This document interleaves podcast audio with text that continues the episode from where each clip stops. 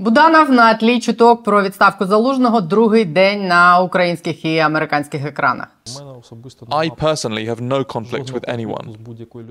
В штабі сирського відставку не коментують, а CNN пише, що вона буде цього тижня. Вітаю, друзі! Це канал є питання. Я Олена Трибушна. Сьогодні перший день останнього місяця зими. Сьогодні про сирського, Буданова, залужного президента і витоки цього конфлікта дещо хочу розказати. І про нові прогнози голови ГУР, який на усіх великих екранах, якщо ви вже пережили прогнози старі. Не забудьте підписатись на є питання і десь в процесі поставити вподобайку і підтримувати підрозділи, які підтримуємо ми. Реквізити в описі і в коментарі під цим відео. Отже, вчора, пізно ввечері, за нашим часом, американське видання CNN з посиланням на джерела в Україні написало, що президент України відправить таки у відставку головнокомандувача збройних сил Валерія Залужного цього тижня.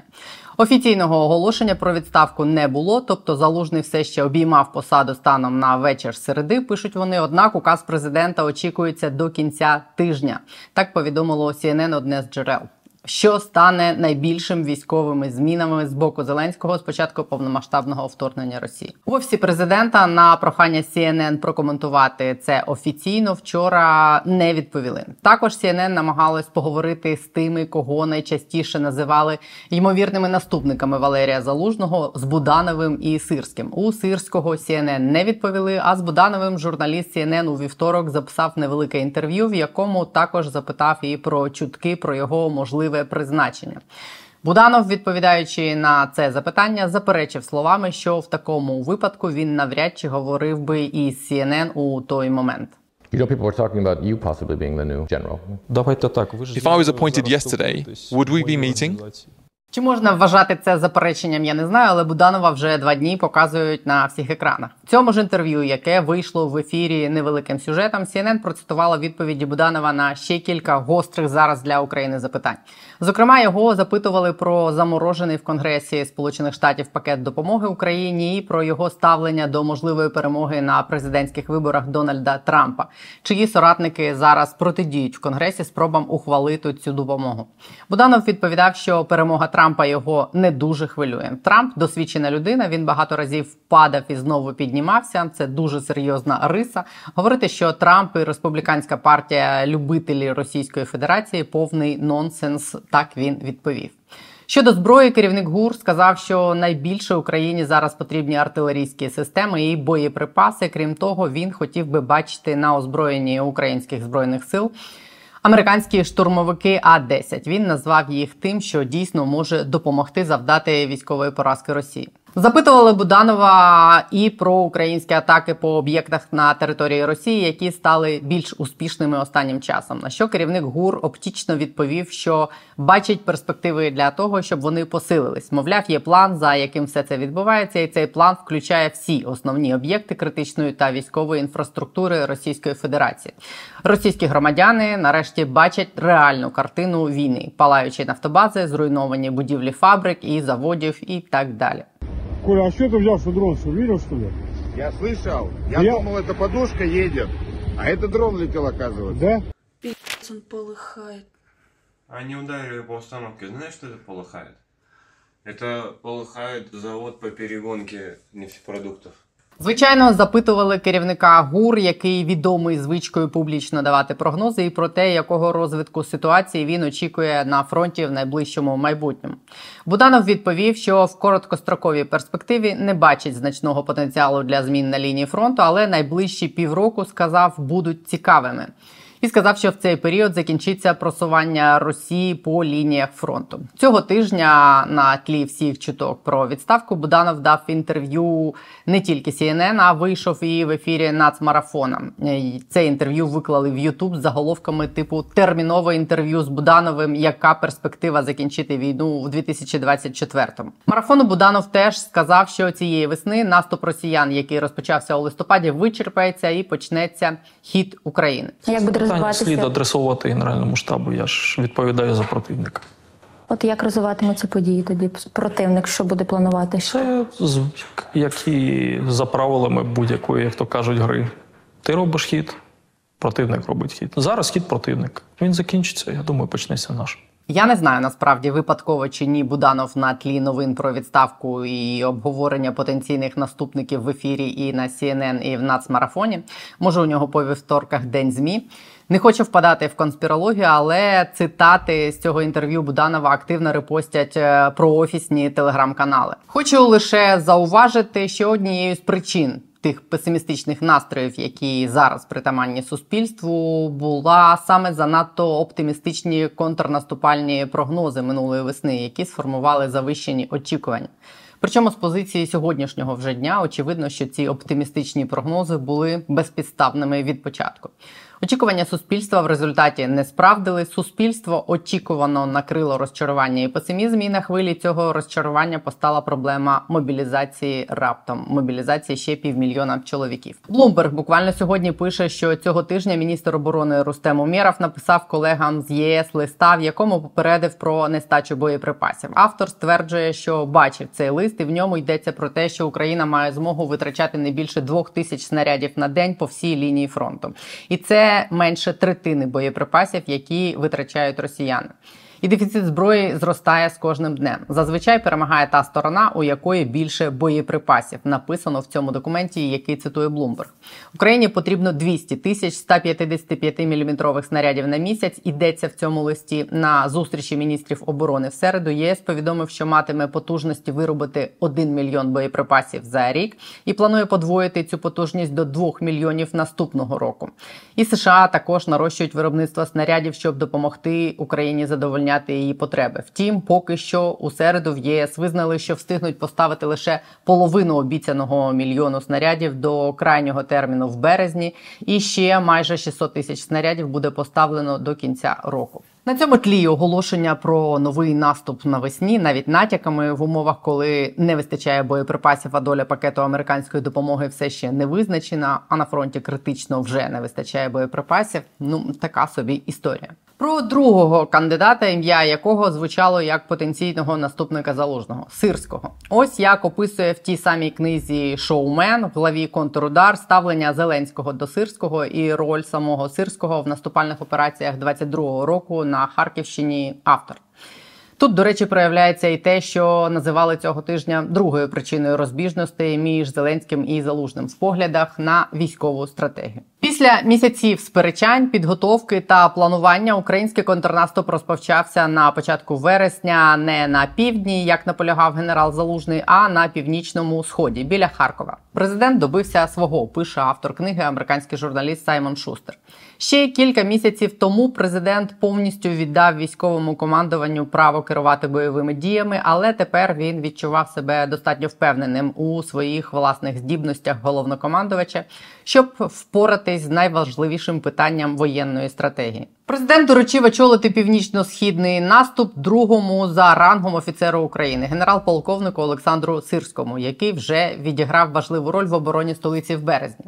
Як стверджує журналіст, саме Сирського очільник держави розглядав як кандидата на посаду головнокомандувача збройних сил України напередодні вторгнення, але врешті віддав перевагу молодшому і більш харизматичному залужному. Тепер у віці 57 років Сирський отримав свій шанс очолити найбільший контрнаступ війни, і він не розчарував. Пише автор. На початку вересня 22-го українські військові під командуванням генерал-полковника прорвали ворожі рубежі навколо Харкова та протягом кількох днів деокупували сотні населених пунктів в регіоні. Вже 14 вересня Зеленський приїхав у звільнений за 4 дні до цього Ізюм. Протягом майже всієї поїздки Сирський не відходив від президента, що спровокувало чутки про майбутнє звільнення залужного та призначення на його посаду генерал-полковника, стверджує Шустер. На жодному кадрі зі звільнення Харківщини, які в ті дні показували в національному телемарафоні, залужного не було. Командувач збройних сил України в той час знаходився у своєму штабі та координував дії на південній лінії фронту, де контрнаступ відбувався з болісною швидкістю та величезними втратами. В оточенні залужного вважали, що звільнення Харківщини, попри свою безсумнівну територіальну та моральну цінність, тоді було не на часі. Дехто був переконаний, що наступ на північному сході країни відволікав занадто багато сил від одночасного наступу на південному фронті, що ще більше віддаляло в досяжності більш важливий трофей Крим. Втім, в офісі президента ніхто навіть не сумнівався в тому, що Зеленський був абсолютно правий, коли вирішив атакувати росіян саме під Харковом. В оточенні очільника держави відверто критикували залужного, який сперечався з президентом щодо доцільності такого рішення. Пише Шустер у книзі. Український президент не став гаяти часу і вирішив відразу скористатися результатами блискавичної операції збройних сил України на Харківщині. Він звернувся до західних колег з новим запитом про надання зброї. Дійсно, вже через два дні після початку наступу на Харківщині Білий Дім повідомив Конгрес про намір виділити додаткові 2 мільярди 200 мільйонів доларів допомоги Україні. В цей час навіть критики Зеленського визнавали його досягнення, а контрнаступ на Харківщині називали цілком розумним кроком. Перемога України в битві за Київ досі вражає багатьох спостерігачів як військове диво. Пише про ті події Шустер. Але битва за Харків продемонструвала, що Україна, оснащена зброєю та розвідданими з заходу, може вистояти проти збройних сил Російської Федерації і потенційно перемогти їх. Однак у вищих військових лавах далеко не всі були готові аплодувати Зеленському. Дехто зі старших офіцерів продовжував вважати, що військові дії на сході України зупинили наступ на Крим. А в готовності сирського очолити звільнення Харківщини за наказом Зеленського дехто з офіцерів вбачав акт кар'єризму та непокори головнокомандувачу. Було схоже, що офіс президента готує сирського до того, щоб той взяв на себе повне командування збройними силами. Сирському організовували інтерв'ю та давали багато ефірного часу у телемарафоні в ті дні. Водночас влада тримала залужного поза зоною публічного простору, забороняла, як пише в книгі Шустер, їздити на передову та вільно спілкуватися з військовими. Ще більше уваги офіс президента приділяв помічнику головнокомандувача полковнику Олексію Носкову. Його за інформацією автора книги допитували навіть службі безпеки України щодо зв'язків з російськими спецслужбами та змусили пройти поліграф. Команда президента вимагала у залужного звільнити Носкова, але жодних офіційних обвинувачень проти нього так і не було висунуто. Зрештою, Носков відійшов в тінь і перестав з'являтись поруч з залужним на очі політичному керівництву країни. Коли президенту ставили запитання про його стосунки з залужним, він продовжував заперечувати, що має плани звільнити головнокомандувача. Але конфлікт між ними був таємницею Полішинеля в армії та в оточенні самого Зеленського. Пише Шустер, описуючи події ще осені 22-го. Тут же Шустер переповідає слова волонтера Юрія Тири, давнього друга президента, який каже, що дізнався про напругу між президентом і залужним від військових на фронті. Він саме збирався на Донбас. Пише Шустер, коли одного вечора вечора в листопаді я зайшов до нього додому. Колись ще до президентства Зеленського Тира допомагав Зеленському організовувати виступи перед військовими в зоні тоді ще операції об'єднаних сил. В ті часи розповідає він, військові радісно зустрічали Зеленського, хапали його в обійми. Зараз військові з повагою ставились до рішення президента залишитись в країні і очолити боротьбу. Але чутки про його конфлікт із генералом Залужним змушували багатьох офіцерів сумніватися в намірах президента. Це цитує Шустер Тиру, ставило мене в складне становище. Тиру питали: ти з ким? З президентом чи з залужним? Так, ніби або одне, або інше цьому змаганні в популярності серед військових Зеленський так і не зміг здобути перемогу. В лавах збройних сил саме залужний мав шалену популярність, на яку не міг розраховувати жоден політик в країні. Особливо в офісі президента хвилювало те, що головнокомандувач став кумиром молодих українців, і іміджмейкери з банкової нічого не могли з цим зробити. Спроби звільнити командувача чи ще якось підрізати йому крила будуть поганою стратегією. Цитує Шустер Святого Штиру, тому що військові стануть за командувача. І ще гіршою каже він: ситуація буде після війни, коли суспільство неодмінно поставить питання: а чи все зробила влада, щоб уникнути війни та запобігти такій кількості жертв? Контрнаступ на Харківщині не єдина суперечка президента та залужного, яку описує Шустер.